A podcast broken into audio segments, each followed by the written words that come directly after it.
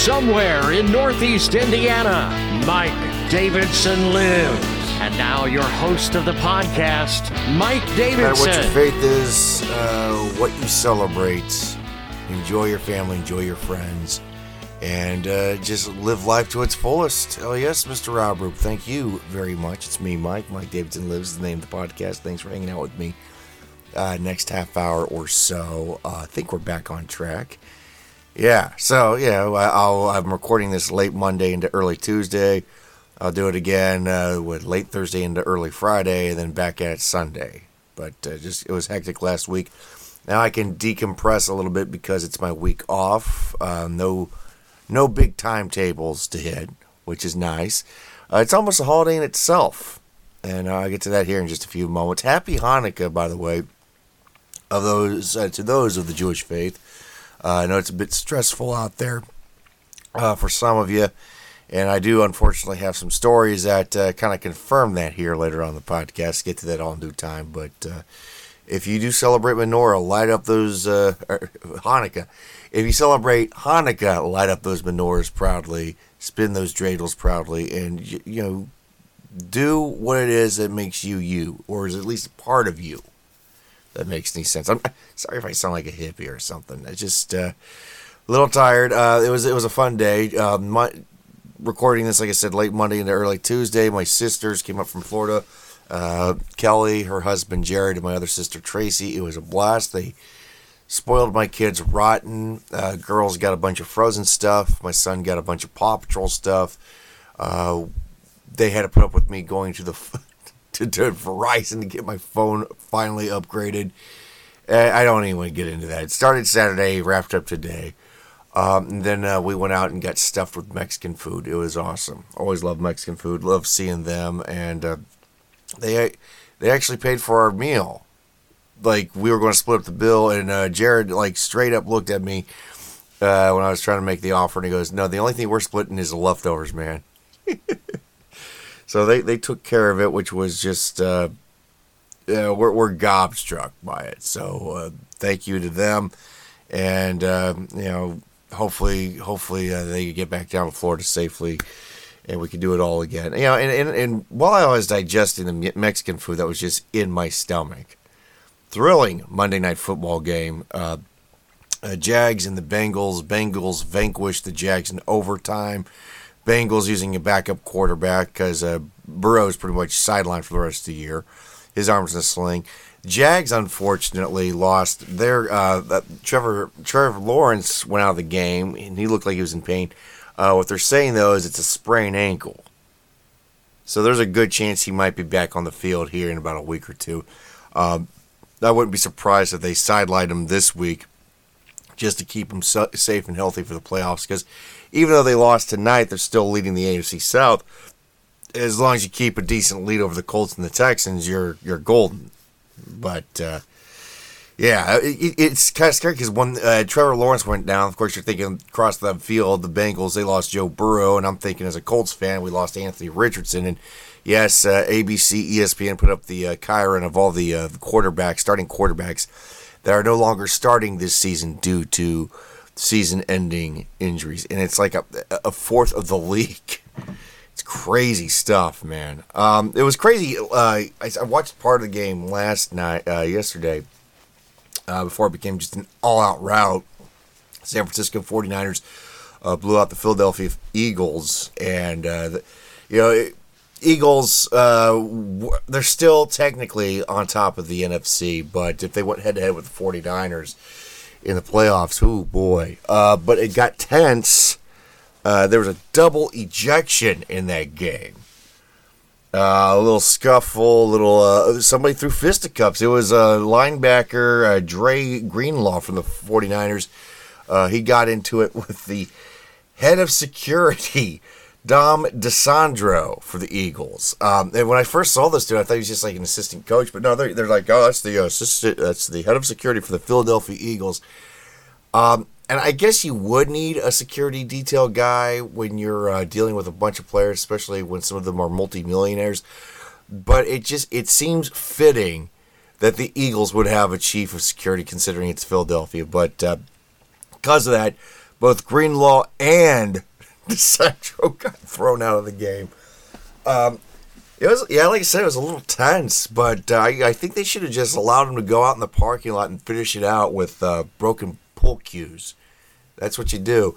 I, I brought this up on Facebook. Somebody said, "Yeah, you know, peak physical condition athlete going after a fat dude.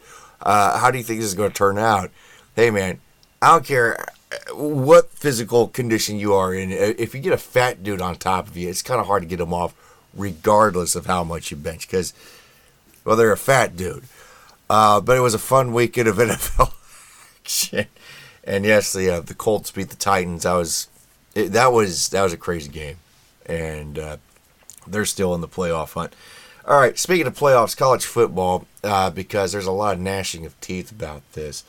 Uh, it, it, it, got weird because Alabama, a one-loss team, beat uh, a formerly undefeated team, Georgia, to win the SEC and that pretty much eliminated the two-time champion Georgia Bulldogs from playoff contention, uh, which just it, it, shook college football.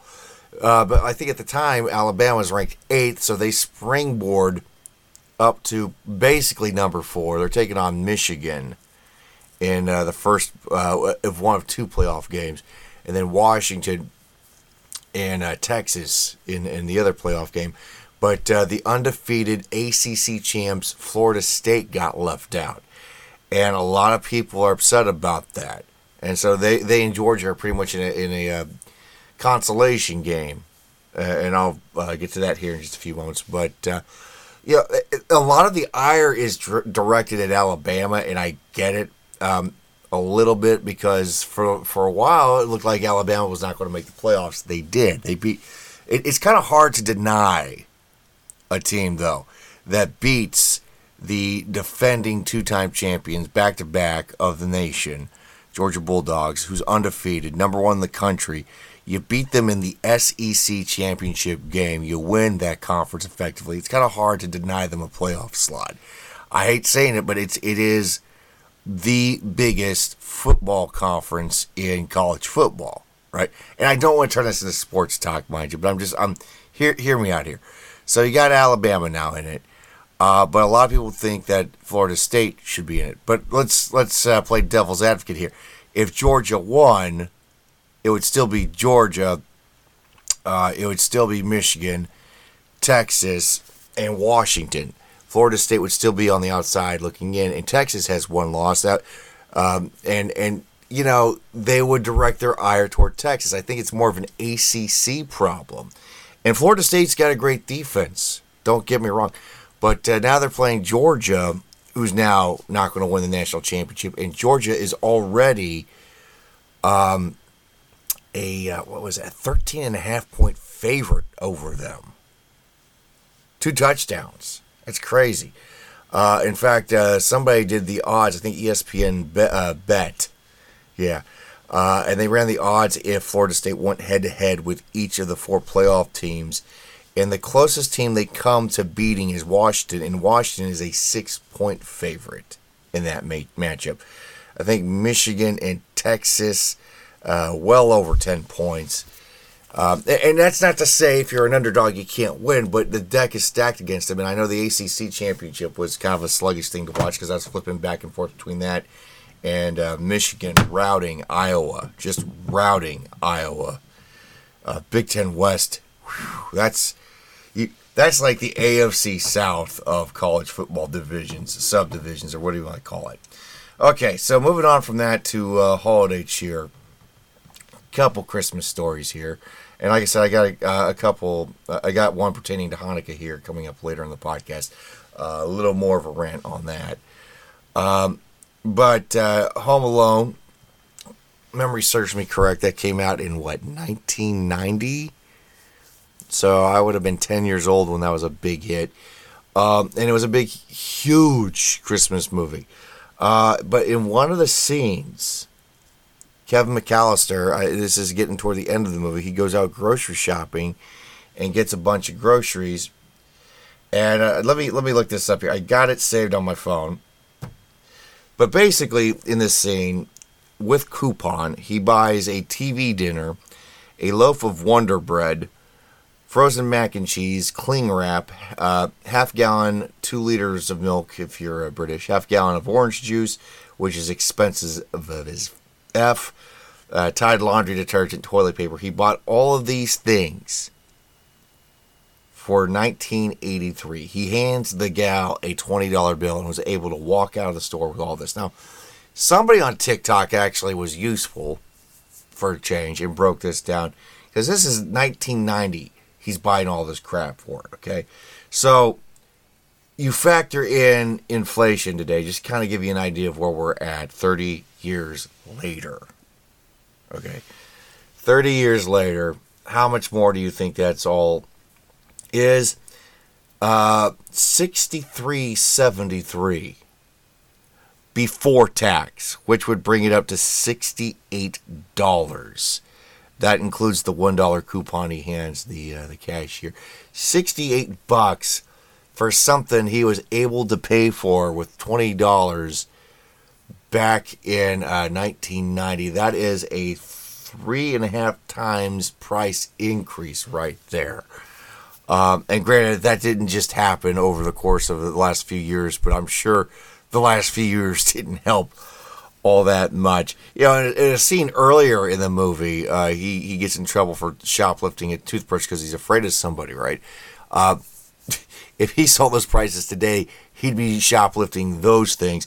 And I got news for you: it's Chicago. Nobody's going to stop him. He's just going to run out of the store, and they're just going to be like, "Oh, hey, stop, police, whatever." Blah. But yeah, I'm looking at this laundry this this grocery list, half a gallon of orange juice. That alone would have to be about five bucks.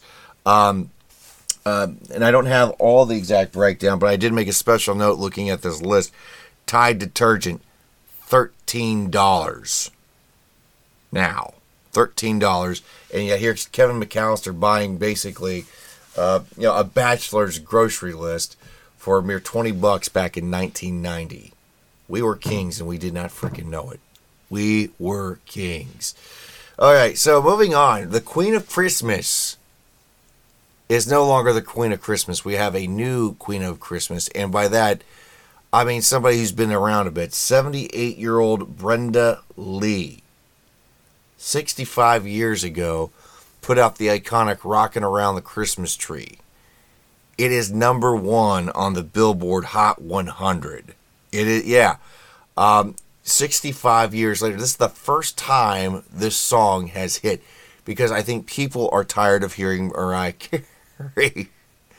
And of course, I'm, I'm sure uh, streaming numbers help that too. But it's but it is a it's a catchy little tune. It's it's very well done. She sings it very well, and so she's got uh, kudos here. But uh, it got me thinking back to Stranger Things season what four season four where you had Kate Bush uh, running up that hill from the 80s and Metallica's Master of Puppets. Uh, those two songs just they they had a resurgence in popularity. So uh, you know there is a bit of that nostalgia of of wanting something that's familiar out there uh, among listening ears, among wandering eyes when it comes to any sort of pop culture because let's face it, a lot of pop culture today sucks. There are some exceptions, but there aren't a lot of iconic songs. There aren't a lot of iconic movies. There aren't a lot of iconic TV shows. We go back to the past because it's familiar. That's when pop culture was in mass and not fragmented by streaming. But uh, congratulations, kudos to Brenda Lee uh, dethroning Mariah Carey for just a little bit. And also, for not writing "Wonderful Christmas Time" uh, because that that song's a piece of shit. So Spotify, uh, notorious for not paying its artists, uh, not giving the artists their due. They're not making a lot of money. Uh, they, I guess, uh, they gave a little bit of a royalty check to Taylor Swift. Uh, Tay Swift, of course, of dating Travis Kelce fame. I'm sure she's done some other things too.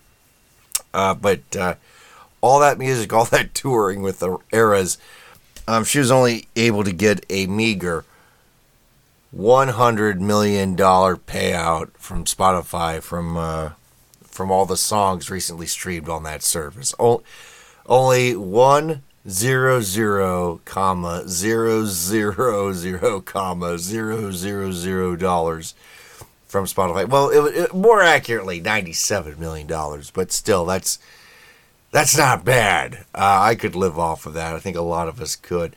Uh, so yeah, Slay Queen. She is the artist getting paid by Spotify. You know who's not getting paid by Spotify? Uh, a bunch of their employees after giving all that money to uh, Taylor Swift. Uh, this holiday season, they are letting go 1,500 employees. They're laying them off to show profitability coming up in the fourth quarter.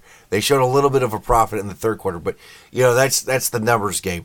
Profit would imply that you're out there making more revenue and showing that you are making more money in the marketplace, but they're cutting corners trying to show profitability. So it's basically a shell game. They're getting rid of all the people that uh, they claim they don't need anymore. And, uh, you know, they're firing these people and they're giving Taylor Swift this big big paycheck, and a lot of people are quick to point out, well, no, no, that's that's her royalties. That's uh, she's not the reason why this company is going under, or you know, not uh, you know, they're firing people. Oh, really? Because I, I remember when uh, Joe Rogan got the big paycheck from Spotify, uh, that you were talking about how it was unfair that you know so many artists don't get paid and you know employees are underpaid, but Joe Rogan gets all this money. Yeah, the, there is kind of a glaring double uh, standard among the uh, the Swifties and uh, those who uh, are in the real world. I mean, she earns the money, great, but this again with Spotify. I mean, I've been making this uh, this point with uh, the video streamers. You know, they can't make a profit to save their lives, and here is true with Spotify. They're they're complaining about how artists aren't getting paid. Well, there are people that don't make as much as a musician that aren't getting paid anymore because, uh, you know, the, the CEO says bye bye, adios, farewell. Uh, another band, uh, another group saying adios and farewell, at least for now, is Kiss. Uh, they finally did their final, final, final, final, final, final, final farewell show. Their final, final, final, final, final farewell tour. It was uh, Madison Square Garden, I believe, and it looks like they've called it quits. Or have they? See, uh, because when they got off stage, uh, up on the screen, their digital avatars were up there singing "God Gave Rock and Roll to You." So, the the gist of it is, you know how like we have hologram Dio and hologram Tupac. Now we've got Avatar Kiss, and those avatars will now go on tour, I guess, and sing all their songs. Basically uh, you're, you're going to go out and watch uh, a, uh, a simulated answering machine. It's not the real thing. Uh, but Gene Simmons, uh, you know that dude can't say no to money. He can't say no to fame. So uh, he's going to do a little less for now and let the avatars do the work. And there are people that are going to pay money to go to these shows. And again, this is about as pointless as watching a, a, a holographic Ronnie James Dio. It's not the real thing. That's what makes the experience so unique when you go to a show. You're seeing these musicians perform live. And you know that there's only so many years in the human lifespan. Um, and unfortunately, there's been some musicians I've seen live that are no longer with us. But if there's a hologram popping around of Chris Cornell or Scott Weiland or Tom Petty, uh, it wouldn't be the same as me seeing them live years ago. And you know, I know there's some bands I never got to see live, like like the Ramones. I would have loved to seen that band live. Didn't get the chance. All four of the original members are gone. A holographic Ramones tour just uh, it just doesn't appeal to me. Doesn't appeal to me. But what do I know? I'm not I'm not a Kiss fan. Oxford, Oxford Dictionary word of the year. All right, uh, and you know it's going to be a very cromulent word. Uh, it's going to be a very sophisticated word because, after all, dictionary. It's going to be a word that uh, all all the intellectuals use, and that word is Rizz spelled R I Z Z. I saw the headline and I'm like, uh, why does this word look a lot dirtier than it is? Rizz. you, you can use your imagination. So, of course, I had to read the article, and uh, I think I lost a few IQ points doing so. Rizz is short for charisma, by the way, and I think Tom Holland brought it up um, uh, in a recent interview. And so, Rizz, a word that you've never heard any of your coworkers say, you probably haven't even heard your kids say it. Uh, you haven't heard your family members say it, your neighbor heard. It is the word of the year because a celebrity said it, and now uh, Rizz is going to be used all over the place, and you're going to hate it as much as yeet. By the way, nobody knows what yeet means. You can't say charisma, but you because you can't spell spell charisma. Today's youth can't spell charisma, but they can spell Rizz, R Z R I Z Z. Easy enough for me to spell. Rizz doesn't sound dirty at all. Not at all. Short for charisma. Uh, good luck with that. All right so this kid in Britain, um, I I gotta be careful because I went on that rant last couple of podcasts about the uh, the young Chiefs fan uh, who was falsely accused of wearing blackface, and then uh, you know they jumped on him for wearing the uh, the Native American garb when it turns out uh, this kid's dad is Native American and a huge Chiefs fan. So you know, it looks like Deadspin's getting getting sued. I, I just don't like picking on kids, but this kid in England, I'm not picking on him. First of all, he looks to be a bit on the nebbish side. You know, a little nerdy. Okay, I'm a nerd. I grew up nerdy. I grew up awkward. I get it. Bullies suck. You know, you you have things that you love more than a lot of what these bullies like. But he, he kind of looks like the kid who's studious. He's got the glasses. Uh, but uh, he's taken issue with Apple's uh, nerdy emoticon. You know, the, the big, thick glasses and the buck teeth. And he wants to change it to make it look a little more uh, s- uh, smart looking. I mean, see, you have the wire thin glasses and just the casual smile, um, which looks generic to me. And yeah, I know that I know this kid is probably doing it because he doesn't want to get picked on, and I agree getting picked on sucks. But if I was to give any advice to this kid, I would I would say embrace your nerdiness and to hell with bullies. Um, let me let me put it to you this way: my brother is special needs, and I love the guy. He's a great dude, and it breaks my heart if somebody calls somebody with intellectual disability the R word, right? Um, and, and the R word was not always a slur. I mean, it was used clinically. But because bullies got a hold of it, they started calling him that. And I know Special Olympics had banned the R word. That was a campaign going on for a while. And they meant well. They really did. But the thing is, even when you tap down a word, a bad word, bullies, jerks, dicks, bitches, uh, people who are just mean spirited, they'll find ways to pick on you still. So even if you do away with the R word, unfortunately, there will be people who are, condescend to somebody with intellectual disabilities, somebody who will treat them like garbage and treat them less than what they actually are. And so if you were to, so you know, with with this kid, if you ban the nerdy uh, emoticon and you're doing this as a public campaign, and you got these bullies watching you, they're just going to figure out another way to pick on you. That's that is what I'm getting at here. So, um, like I said, if if any kid out there feels like an outcast for being nerdy, don't worry about it. Just embrace it. Work hard. Do what you do. Eventually, you get out of school. And believe me, I shouldn't be saying this because I have two young daughters in school. The moment you graduate high school, and go on to other things like college or trade school or a job or whatever, it'll be a hell of a lot better than being sent to a government mandated place five days a week, six, seven, eight hours a day. It, trust me, it's a lot better, a lot better. I there's a reason why I don't go to high school reunions.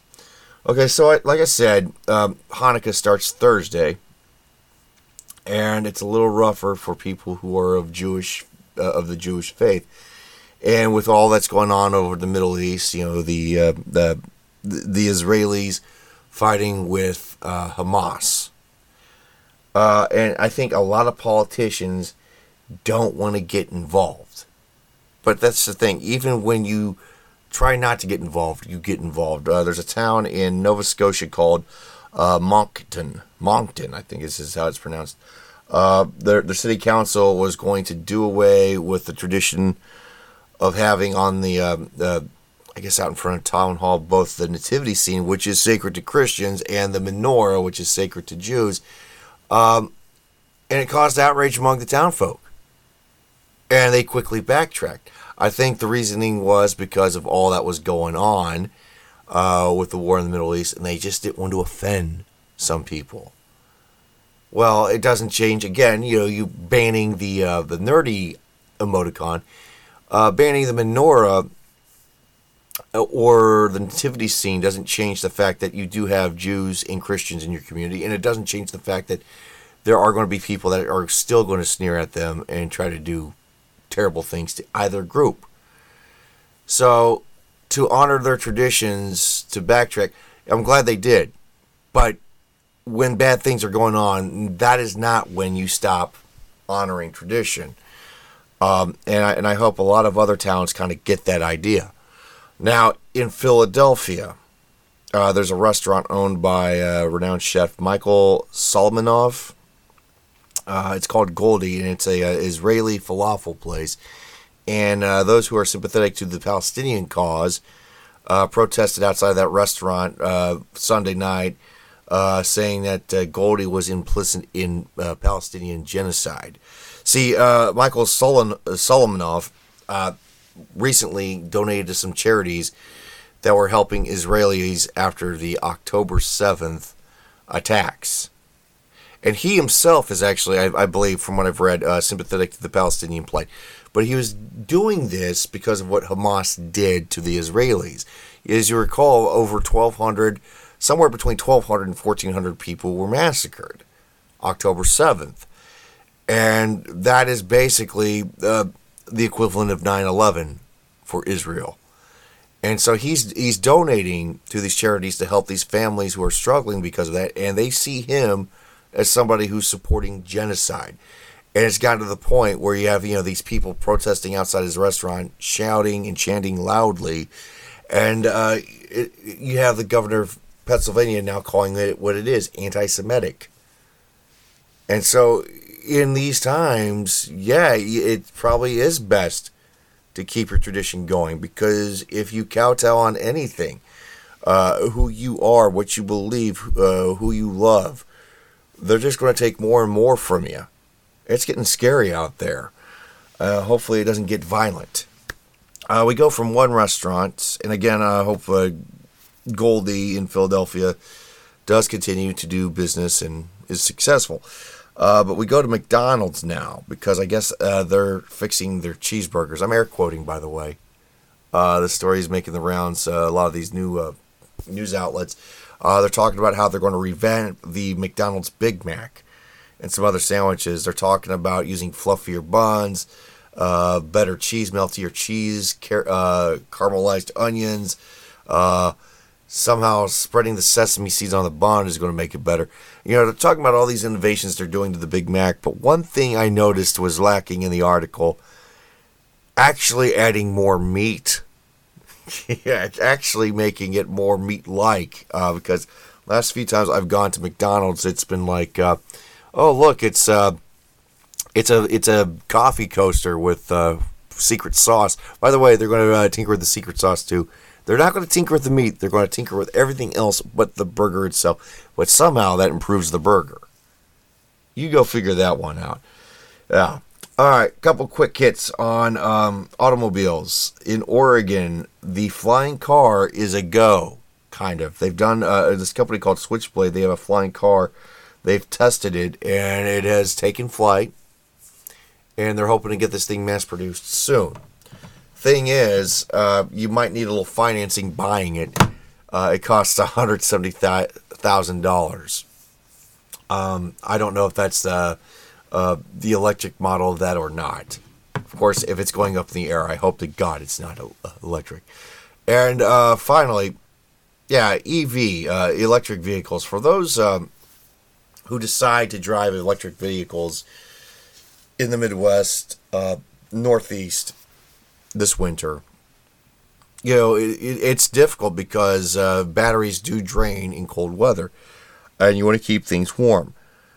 Um, I'm no auto expert, but I would think uh, trying to warm your car battery with a toaster would be a very bad idea, and that's what one guy in the Netherlands did. His car was uh, freezing, so to keep it from, uh, you know, dying, the battery, he tried heating his car battery with a toaster. Wouldn't you know it, the car caught on fire.